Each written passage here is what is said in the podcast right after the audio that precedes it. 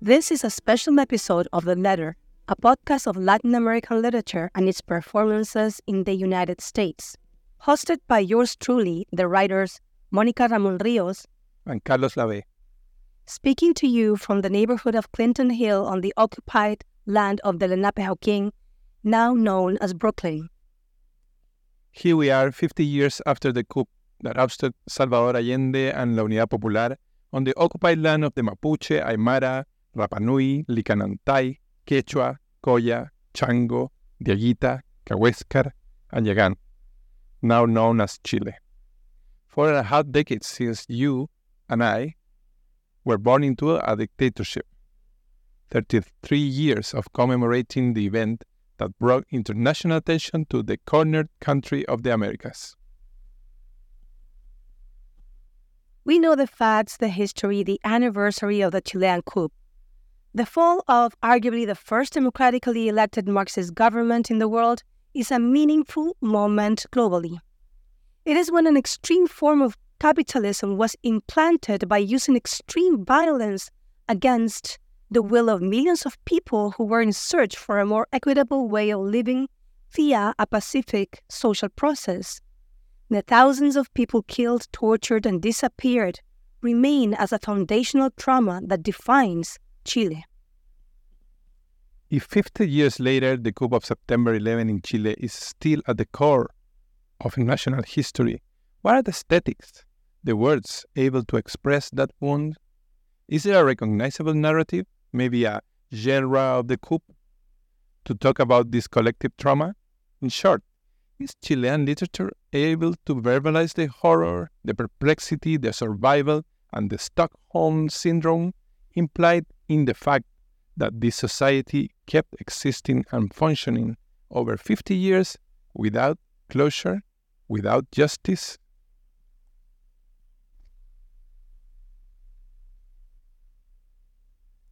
Let me just emphasize there was a previous event that brought international attention to Chile, and it was the democratic election of socialist president Salvador Allende. It is also his assassination by the army, backed up by many factions of Chilean society and by the United States, the event that is commemorated today. Once the military dictatorship ended in 1990, we have seen the emergence of a culture that has enshrined Allende and others, but especially Allende, as an icon for the politics of memory.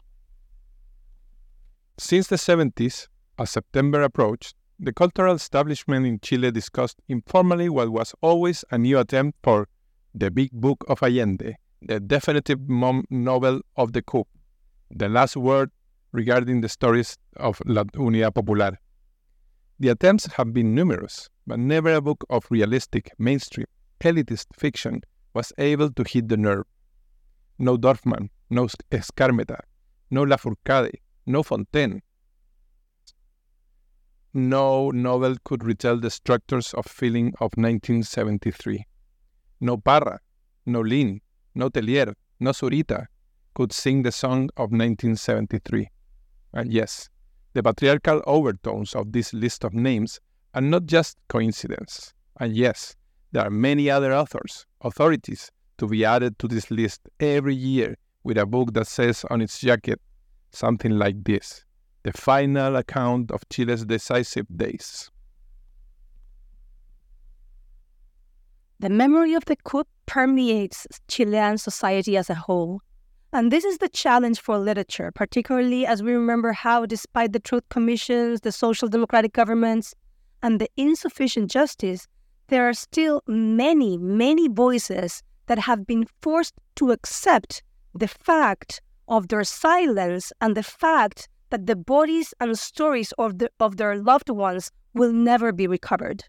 We have learned to live within a massively tortured population as readers, we have learned to expect that the best of our literature is a work of sublimation of the lost narratives. When the 30 and 40 years of the coup were commemorated, writers were publishing about their childhood under dictatorship. In 2023, we have seen a surge of that as well. The themes are mainly about the blind spots of these children to see and react to the injustices happening everywhere. Nevertheless, new distinctions have also emerged. There are books being written about how the violence of the coup and its following regime was felt, actually felt, and became ingrained in the population and within language. Gladys Gonzalez's recent volume is part of that move, for example. Lemebel, Diamela, Donoso, the Chilean Baroque triad, is another example of the volcanic depth of this unescapable wound. But there are other writers who are now coming forward about their complicity, known or unknown, with the privileges granted to their parents and families via the dictatorship. It is another kind of wound, and the stories of the sons and daughters of the Chilean right are muffled via literary devices. But still, one can read their provenance from military families or families of pacos, cops, that may sustain their current access to discursive power. Let me interrupt and tell you a little story. Yesterday, Sunday, September 10, I went with an American lover to watch the newly restored version of Patricio Guzman's La Batalla de Chile, the Battle of Chile, at our neighborhood film theater, BAM. I thought it was a good ritual to commemorate September 11. I saw many people I know, other Chileans, coming out from the previous screening. One of them was a school classmate. We used to practice field hockey together. Me hating that after school practice so much, maybe even more than her, which never befitted my intellectual interests. This is another way to say she made me feel a little better during those terrible afternoons.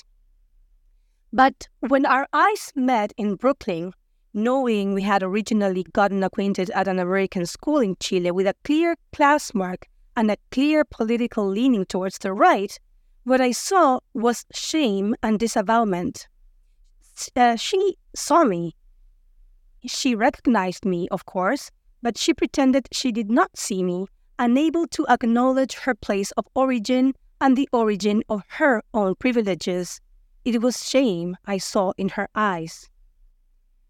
When I read new novels by Chilean authors who come from similar backgrounds, and there are a lot out there, or from a middle class who worked for the Rights Project but who now identify as left leaning, I read the aesthetic mark of that disavowment.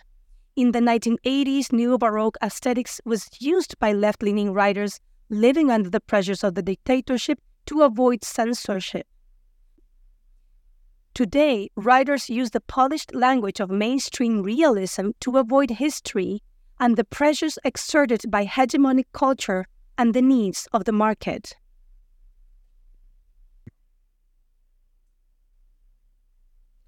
This publication phenomenon, the events, exhibition, and performances have taken over Chile this year of the 50th anniversary of the fascist coup that installed state capitalism as the definition of Chile and its culture, and it has crossed borders.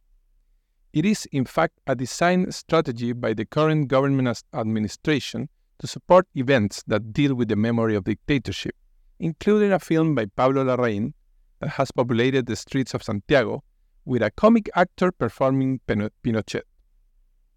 The numerous events happening in New York City as we speak, related to the coup, all featuring the line, the US backed coup. Give us a key to the literature of Chile in 1973. The memory of the coup and the subsequent dictatorship is the main tragedy that put Chile and its artistic production on the world map as a collective force beyond individual figures. It is this fact that makes us legible.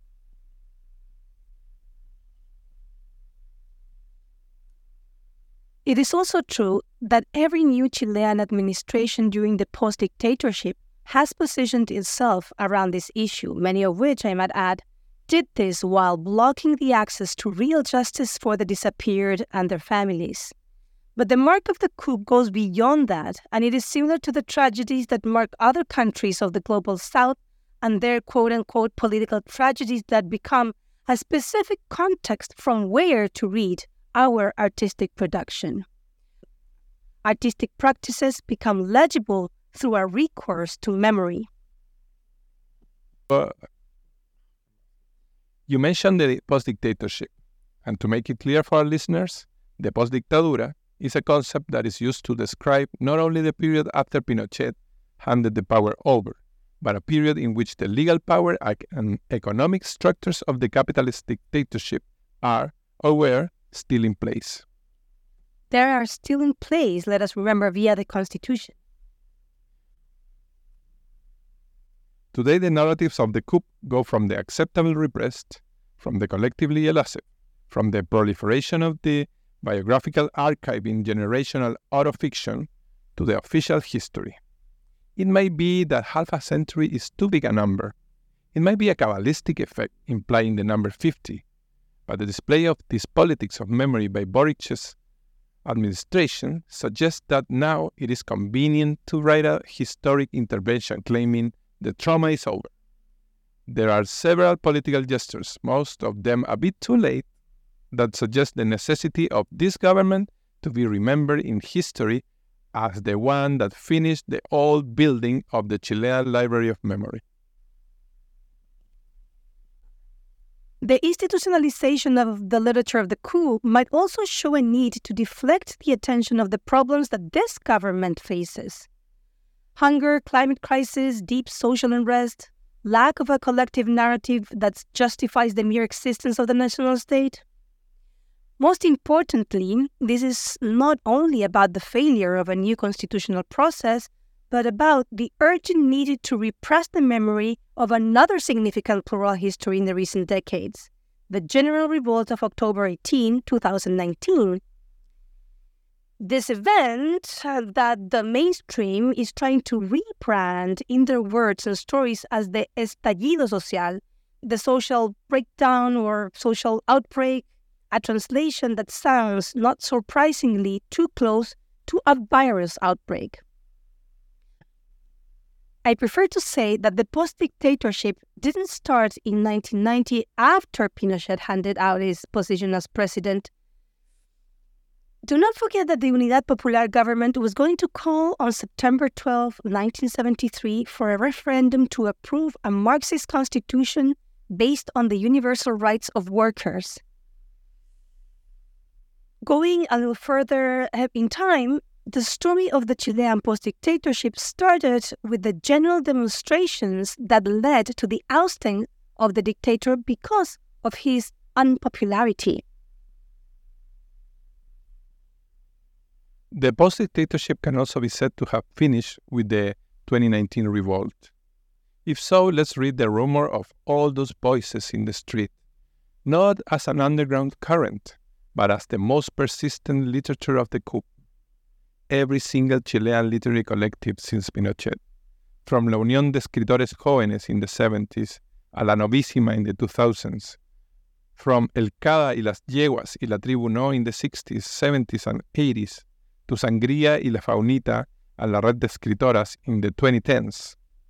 All of them are graffitis in the wall of the old building of the Chilean Library of the Coup, which comprises all the big names that every year publish quotes the best book about the Pinochet years. It is important to mention all of this to understand the multiple commemorations that are happening today in New York City and around the world. Many of them are sponsored by the closed walls of academia. Others happen in the small communities of Chilean political and economic exiles. After watching Patricio Guzman's The Battle of Chile, understand how different it was to watch it in those DVDs we had when we were still in Chile. This experience was different.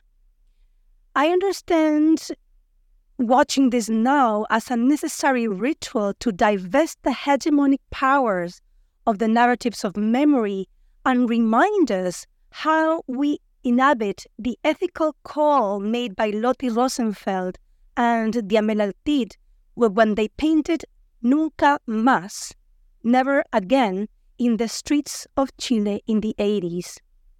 Or how we have failed to do so by again handing over memory to a marketable brand that allows Boric to dress up with Allende's glasses without ever attempting what Allende attempted in the 70s, which is to end neocolonial rule and change the economic structure of a country with precarized masses in a world of monolithic capitalism at war with difference. This special episode of the Letter podcast has been our own ritual to never forget and to live in a place made of places with no violence, with no coup, with no dictator that presides by force our narratives, but made of many stories that sing the beauty of a land that welcomes everybody who correspond them back.